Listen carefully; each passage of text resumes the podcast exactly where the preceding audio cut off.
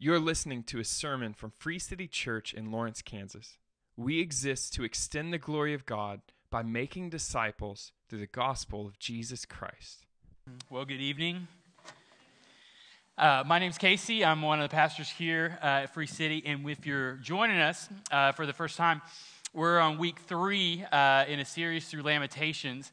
And uh, Lamentations is about what the title is. It's about lamenting. It's about seeing, uh, it's about seeing something that's broken and uh, not fully understanding why. And as, as you process and as voice comes out, and this is literally Lamentations is, is poetry. It's put to an acrostic, which is an alphabet poem, as it's in an orderly way trying to just give voice to what Jeremiah sees the, the destruction of his city, like what he sees all around him. And it's really, it, it's a process of how do we kind of say, man, how did we get here? And what do we do now? And it kind of brings this question, like, especially this verses, these verses, like, how can this, like, come from, from that?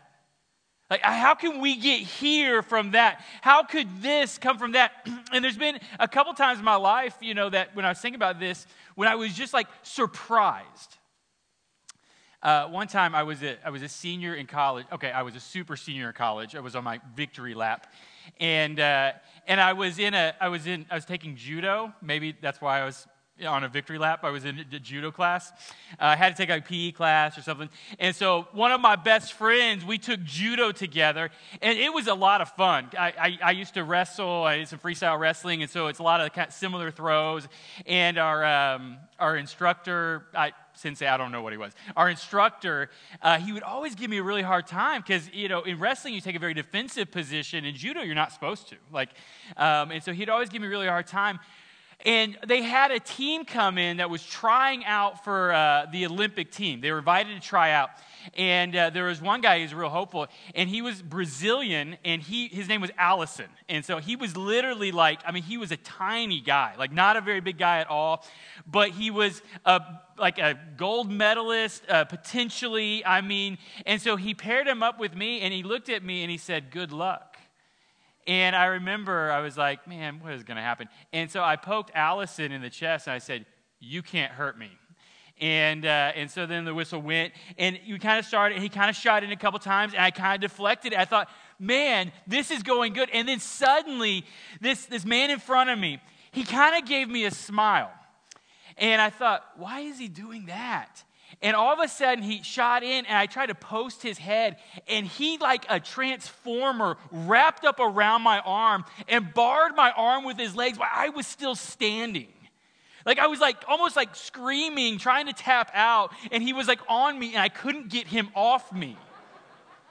And it was a moment of like, how did how did that? How did this come, come from that? Like I didn't see that coming. You know, it's probably four years ago um, it was Christmas Eve. And uh, we had gotten the kids to bed, and we had a fire going.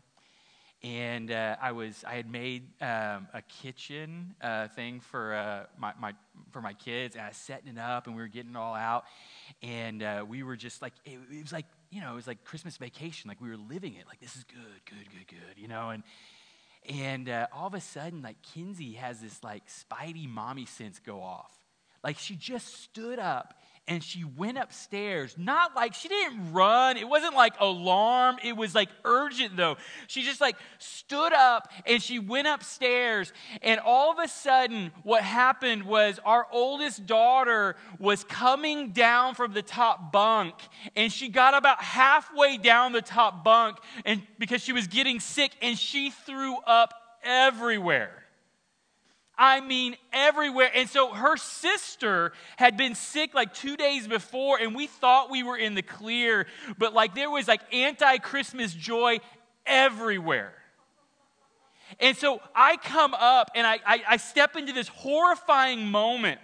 Where, you know, Kinsey is sweeping Quinn away in, in the bathtub, and like it is on the curtains, it is among the stuffed animals, it is on her sleeping sister who's still asleep. And I mean, it's just like, I don't know what to do. And so I just run downstairs, I grab trash bags, and everything that's soft that has been soiled and is now a contagion is getting shoved into like wash trash bags or burn giveaway trash bags. And we're just gathering it up, and it's just cleaning up. And then all of a sudden, I'm like, I don't know how to clean this up. So I get our shop vac. And I just start shop vacuuming the carpet and her little sister who is still asleep with the shop vac right next to her. She had a rough couple days. And so all this is happening. Kinsey comes in to marvel the destruction that is before us. And all of a sudden, her mommy, Spidey sense, goes off again. And she went into Cruz's room just in time to see him sit up and start to throw up also. And so she yells for help, and there was no one else to go. I was the only one available. I didn't want to go. And I go in and he's trying to get out of bed, but like we need to keep it contained. And so like I post my hand on his forehead just to keep him there as he's finishing. And then like we have one kid in the bathtub. She's running water in another, and there's, you know, anti Christmas joy everywhere. And I'm still holding but Cruz is like, I just feel better. And he tries to go back to sleep right there. He just kind of lays over, starts pulling up the puke blanket on him. I'm like, no, no. And so we convince him that he has to wake up, and then we're doing the same thing and we're cleaning. I'm shop vacuuming in there.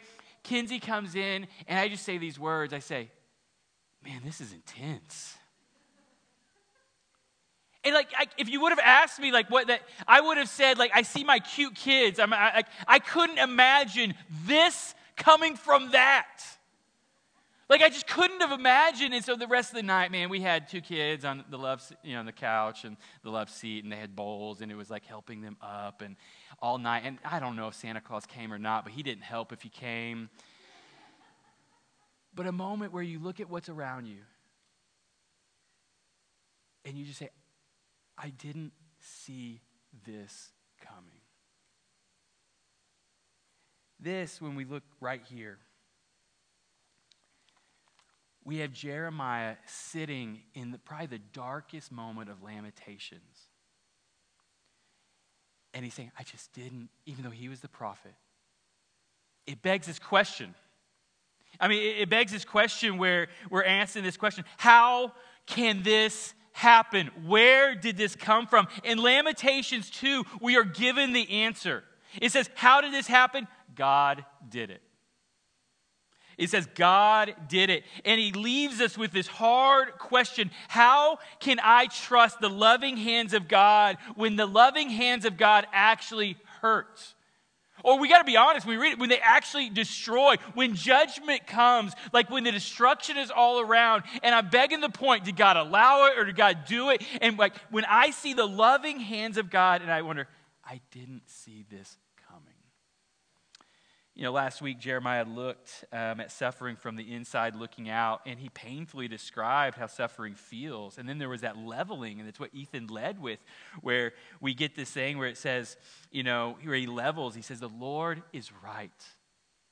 Like looking at all that's around and looking at how we got there, it's just this moment of confession. It's this moment of just leveling to the truth and saying, what God did is right. And right here in Lamentations 2, there is a subject change. You see, Lamentations 1, like the subject is the sufferer. We go from the sufferer, looking at the sufferer from outside looking in, and then we go from the sufferer on the inside looking out. But in Lamentations 2, the subject is not the sufferer, it is God Himself. God is the main subject. And in verses 1 through 9, he has 26 action verbs attributed to him. 26 action verbs in nine verses. That is, I mean, that is two remainder eight per verse. I mean, I, I, that's long addition. I did it, 2.8. And so, I mean, 26 in nine verses. God did it. And so if you just look at it really, really, you know, really quickly, look at it. In verses 1 through 3, God cast down. He did not remember. He swallowed up. He broke down. He brought down. He cut down. He withdrew and he has burned. Or, look at verses 4 through 5. It says, God has bent his bow, killed, poured out his fury. The Lord has become like an enemy. Or, or it keeps going.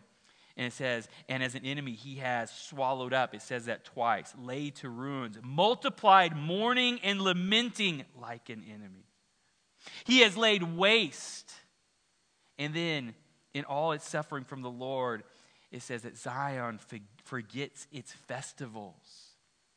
It's a moment like they, we don't even remember what that was like. But it keeps going. Like in verse 7, the Lord, the God of hosts, has scorned, disowned, delivered his people into the hands of their enemies. Like I didn't list all 26 of them if you were counting on your fingers and toes, but I listed a lot of them. And all of these are God doing something in response to what he found in his people. God acting accordingly based on what it says in verse 8. Like, look at it. It says, The Lord determined, look at verse 8, the Lord determined to lay in ruins the wall of the daughter of Zion. He stretched out the measuring line, He did not restrain his hand from destroying. He caused ramparts and wall to lament. They languished together.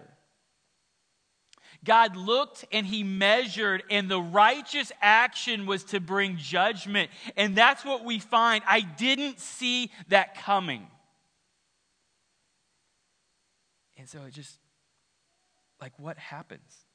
Like Lamentation 2, it, it, laments that God looked at Jerusalem, his people, he measured for their righteousness, and then he had to be honest and determine them to be an enemy of goodness, and then he treated them accordingly. And it brings all kinds of questions like, what if God is the source of our suffering? What can we do when God sees us as an enemy? What can we do if he pulls out the measuring tape for our lives and he doesn't find enough righteousness in us? What hope is there for sinful sinful people before a righteous and good God. Like ultimately, like if you read the scriptures, like this is actually kind of the fear of all of the scriptures brought center stage into Lamentations 2. If God shows up, do I actually have hope? Where is God when it doesn't work out the way I thought it would?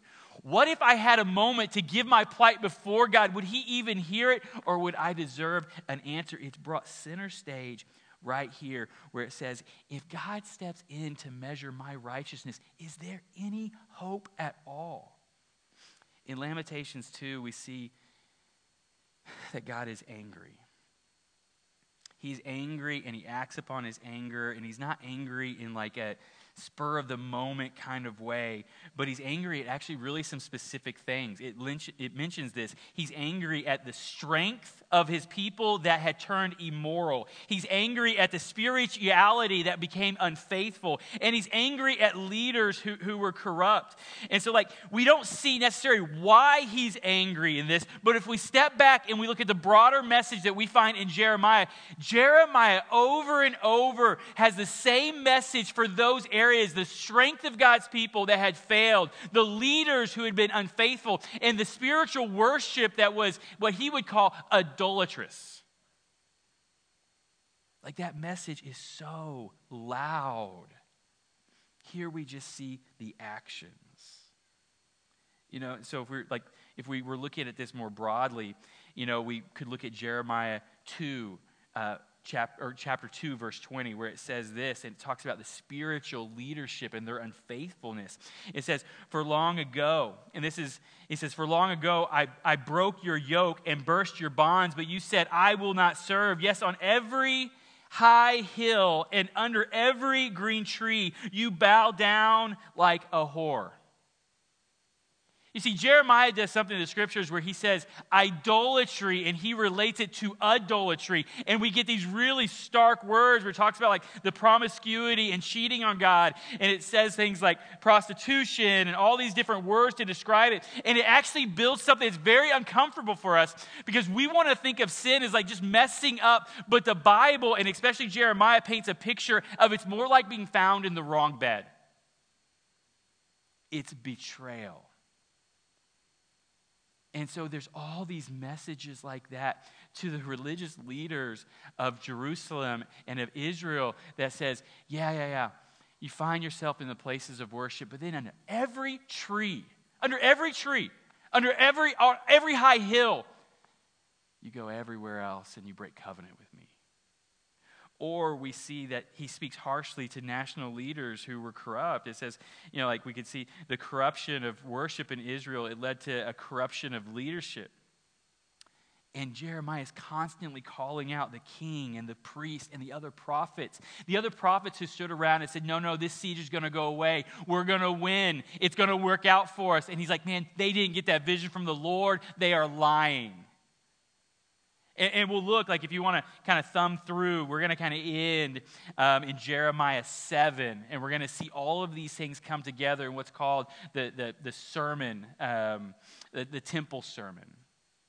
But we also see where there's this condemnation of the leaders that they didn't act out for the good of the people. They let all these things just go unchecked.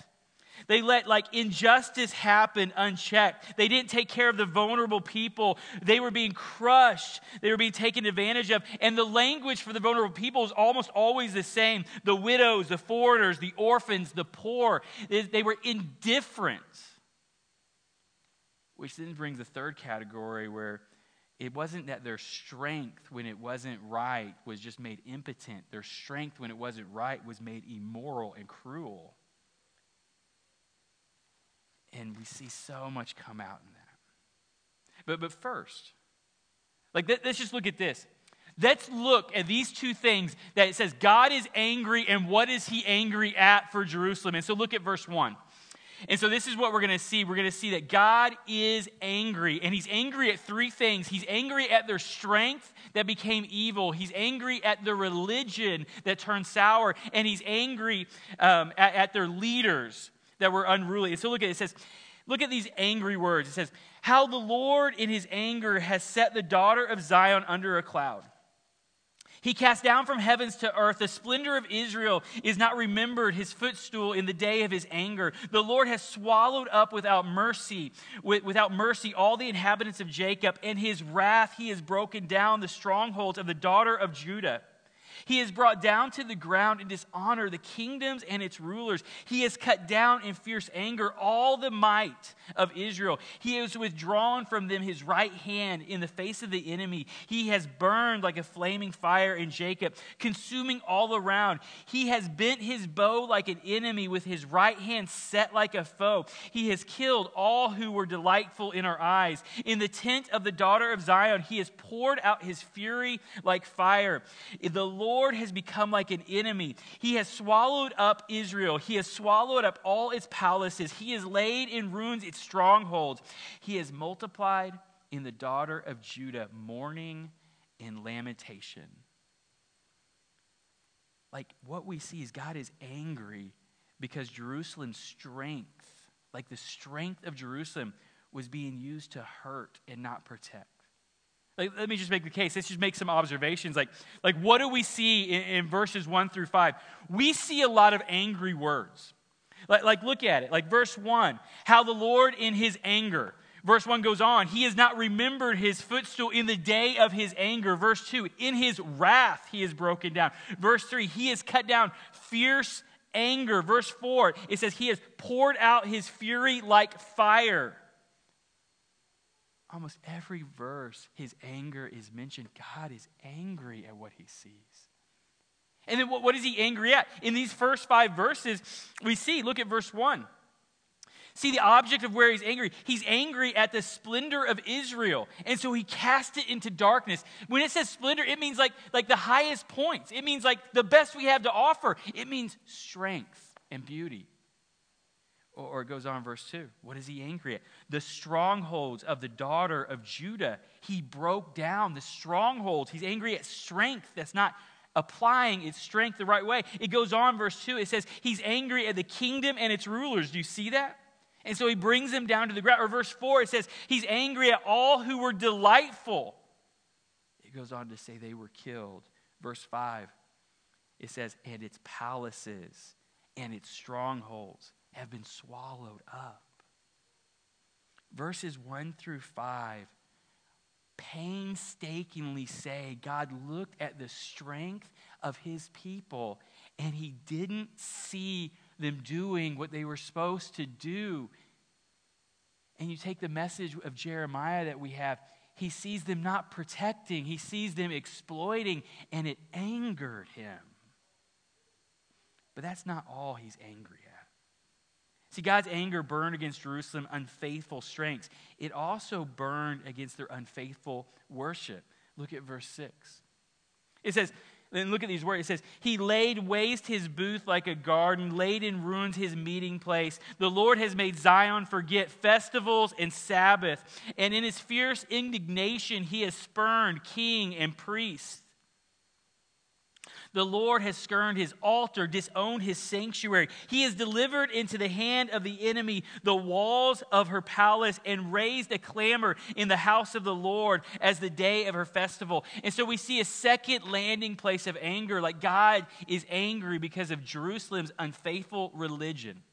Like, do you see all the religious words? Look, look at verse 6. It says, it uses the words his booth and his meeting place, like that should draw familiar language to like God's people journeying through the wilderness and the tent of meetings in the tabernacle. It's the same language.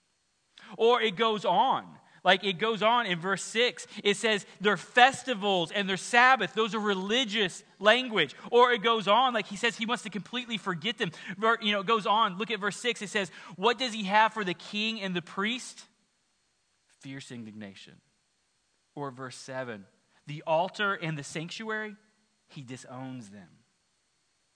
Or later in verse 7, the house of the Lord, he delivers, delivers it into the hands of the enemy.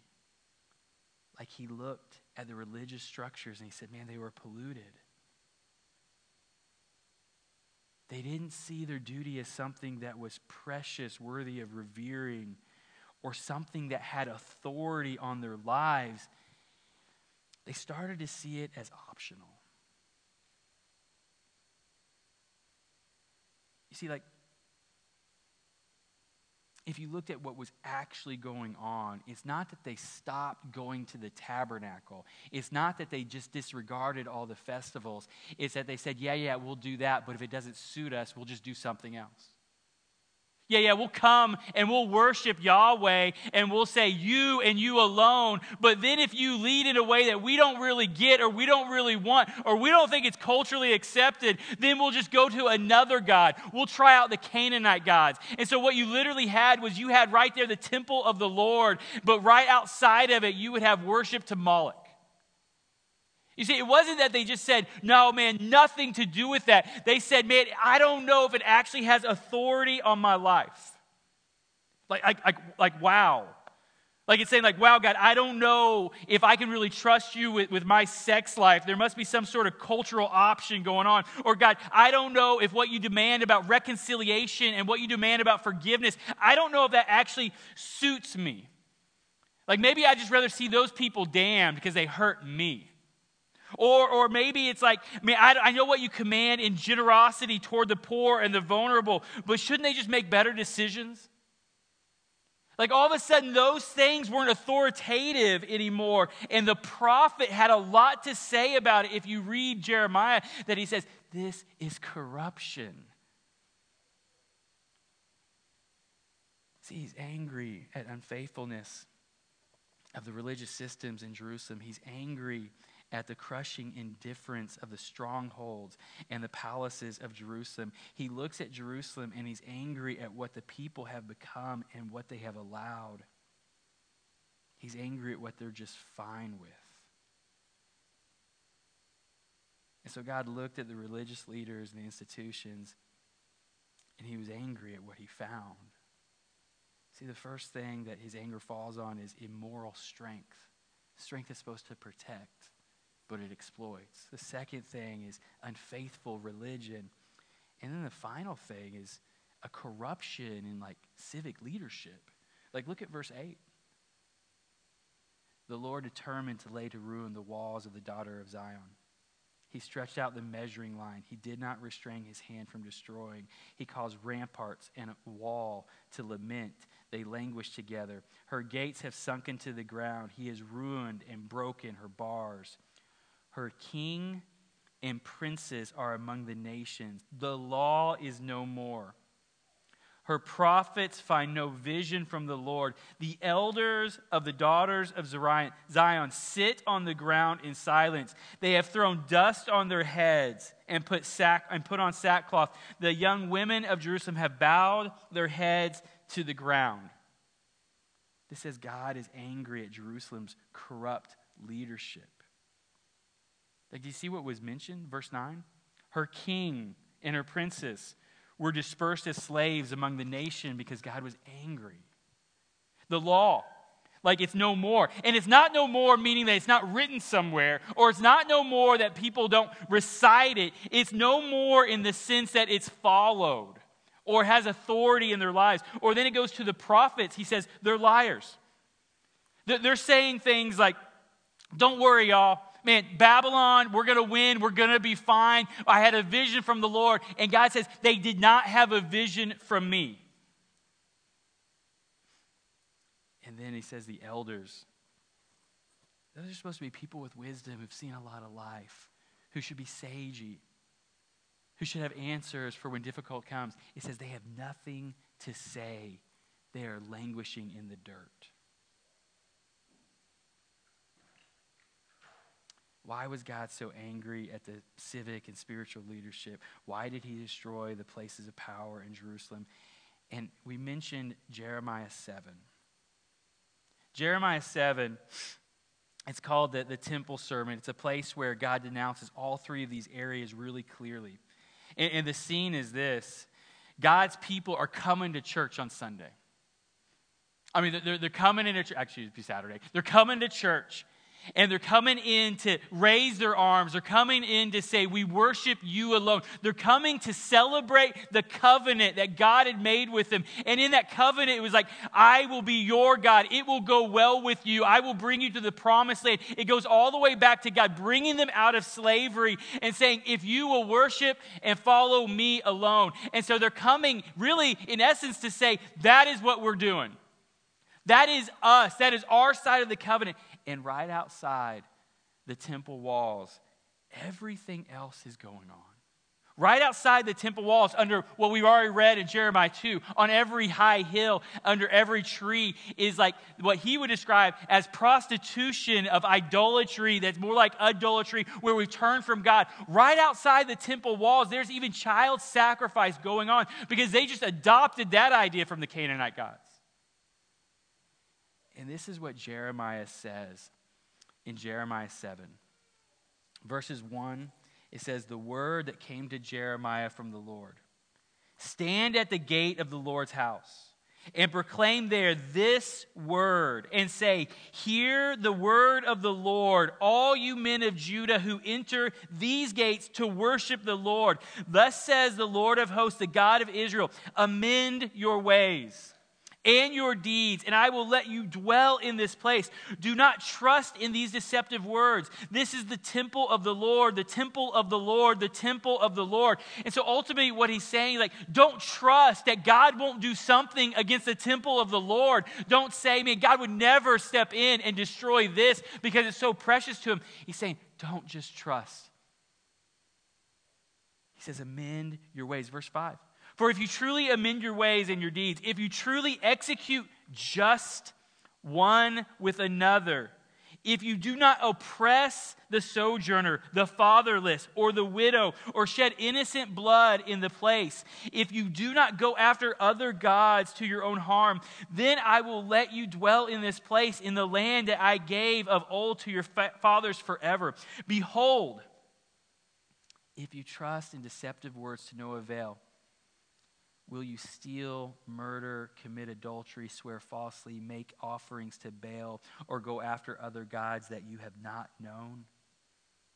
And then come and stand before me in this house, which is called by my name, and say, We are delivered only to go on doing all of these abominations? You see, it wasn't that they just said, man, we don't have any room for, for, for, for religion. We don't have any room to worship after God. It's just that they made God one of many things. It was like, yeah, I'll do this if it fits me, but then I'll just go outside the walls and do something different. And then jump down to verse 20. He goes on, he says, Therefore says the Lord. Behold, my anger and my wrath will be poured out on this place, upon man and beast, upon trees of the field and the fruit of the ground. It will be it will be burned and not be quenched. Jump down to verse 32. It says, Behold, the days are coming, declares the Lord, where it will be no more be called uh, Topheth, the valley of the sons of Hinnom, but the valley of slaughter. For they will bury in Topheth, because there is no room elsewhere. And the dead bodies of this people will be food for the birds of the air and the beasts of the earth, and none will frighten them away. The end of verse 7 foretold Lamentations 2 of where they found themselves, where it's like, how did we get here? Lamentations 2 8. It tells us the Lord looked at Israel. He stretched out a measuring line and he measured what was there. What, what do you think the measuring would say about us. What if God measured your life? What if God measured my life? Like, do you think the measurement of righteousness was only for the nation of Israel? Do you think it won't be used like on us? Do you think like the failure of the church to preach Christ crucified to all spe- aspects of humanity is like just all shucks? Like, do you think the failure to protect the vulnerable was only a concern in the Old Testament or only a concern for Jerusalem? Like, do we think like our failures will never be measured? Is lamentations just for lamentations? Do you think the measuring tape of God has changed? That it doesn't register the genocide of the unborn, and it doesn't register racial injustice, and it doesn't register indifference to the poor. Like, like what will God find if He measures us? Like everything that Jeremiah preached in Jeremiah 7, everything that he preached that was the temple sermon came true in Lamentations 2. The anger of God devastated everything. And the, the description of what happened we could read about in Jeremiah 25. And the, the picture of the description comes to really one picture, and it's called the cup. See, the, the cup that's described in Jeremiah 25, it's a cup that's full of the wrath of God. And it's a very important theme in the Bible that it says our sinfulness is storing up for us a wrath contained in a cup. And one day, like that cup of wrath must be consumed. Jeremiah 25, 15, this is what it says. Thus the Lord, the God of Israel, said to me, Jeremiah, he was standing, said to me, Take from my hand this cup of the wine of my wrath. See, God handed Jerusalem a cup of their iniquity and their indifference and of their sin, of where like leadership had failed, where the church had failed, where individuals had failed, what they had chosen to live with, what they said was okay, what they didn't want to do anything. God had it in a cup, and He said, Jeremiah, take this cup.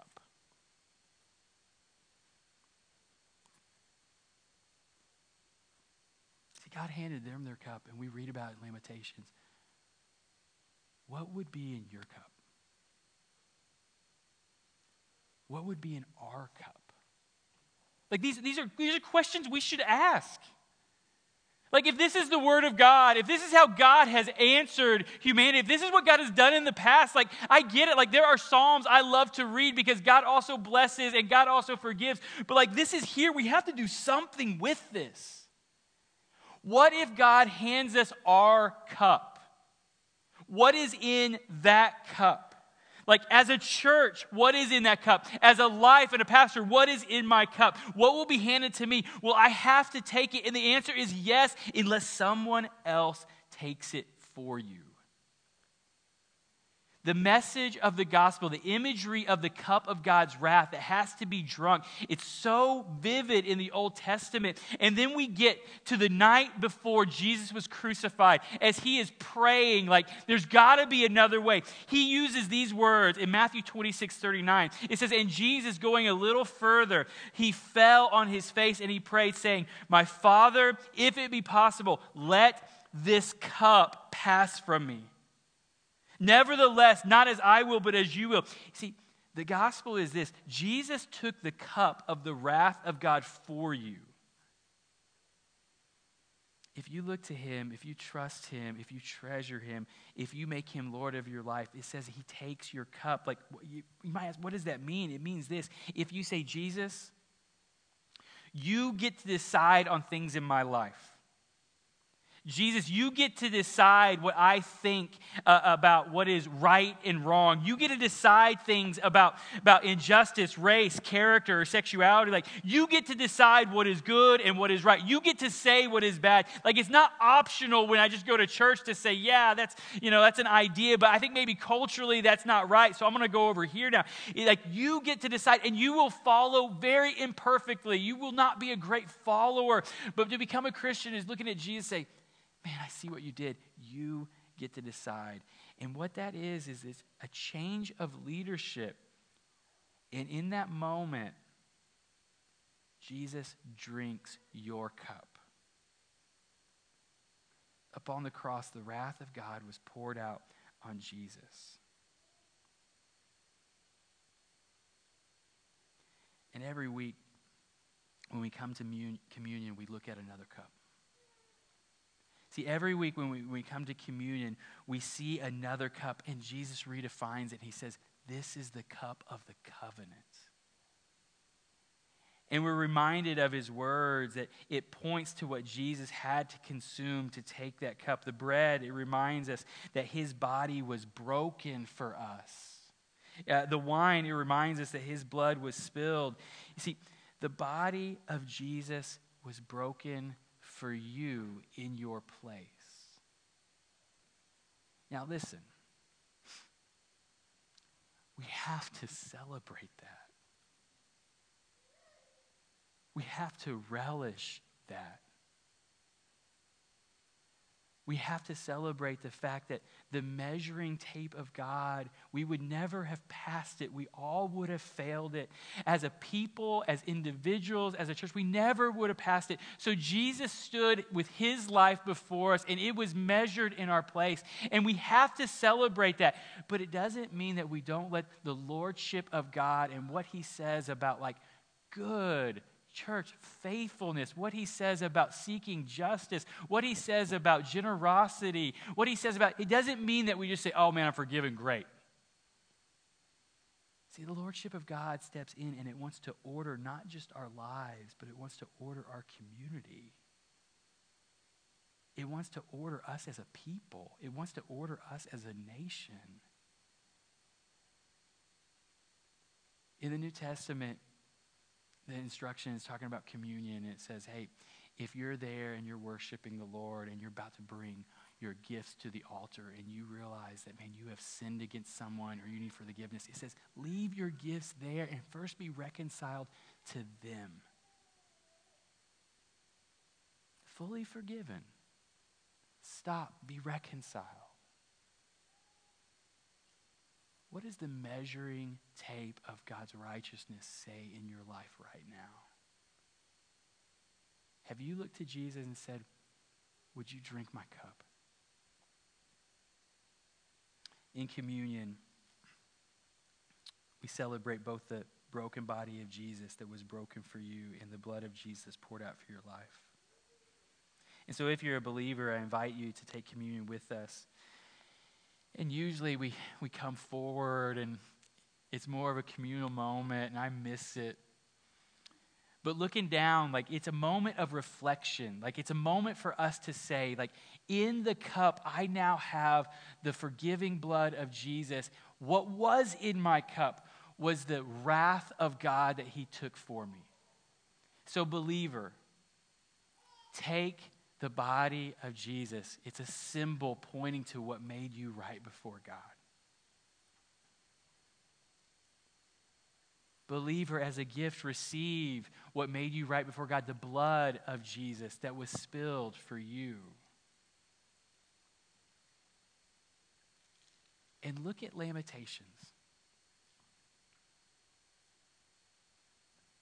Is God God when what he does hurt? And is he God? Is he right when he does it? Because listen, believer, the darkness of Lamentations 2, when we get to the middle of Lamentations 3, cast a beautiful, beautiful light.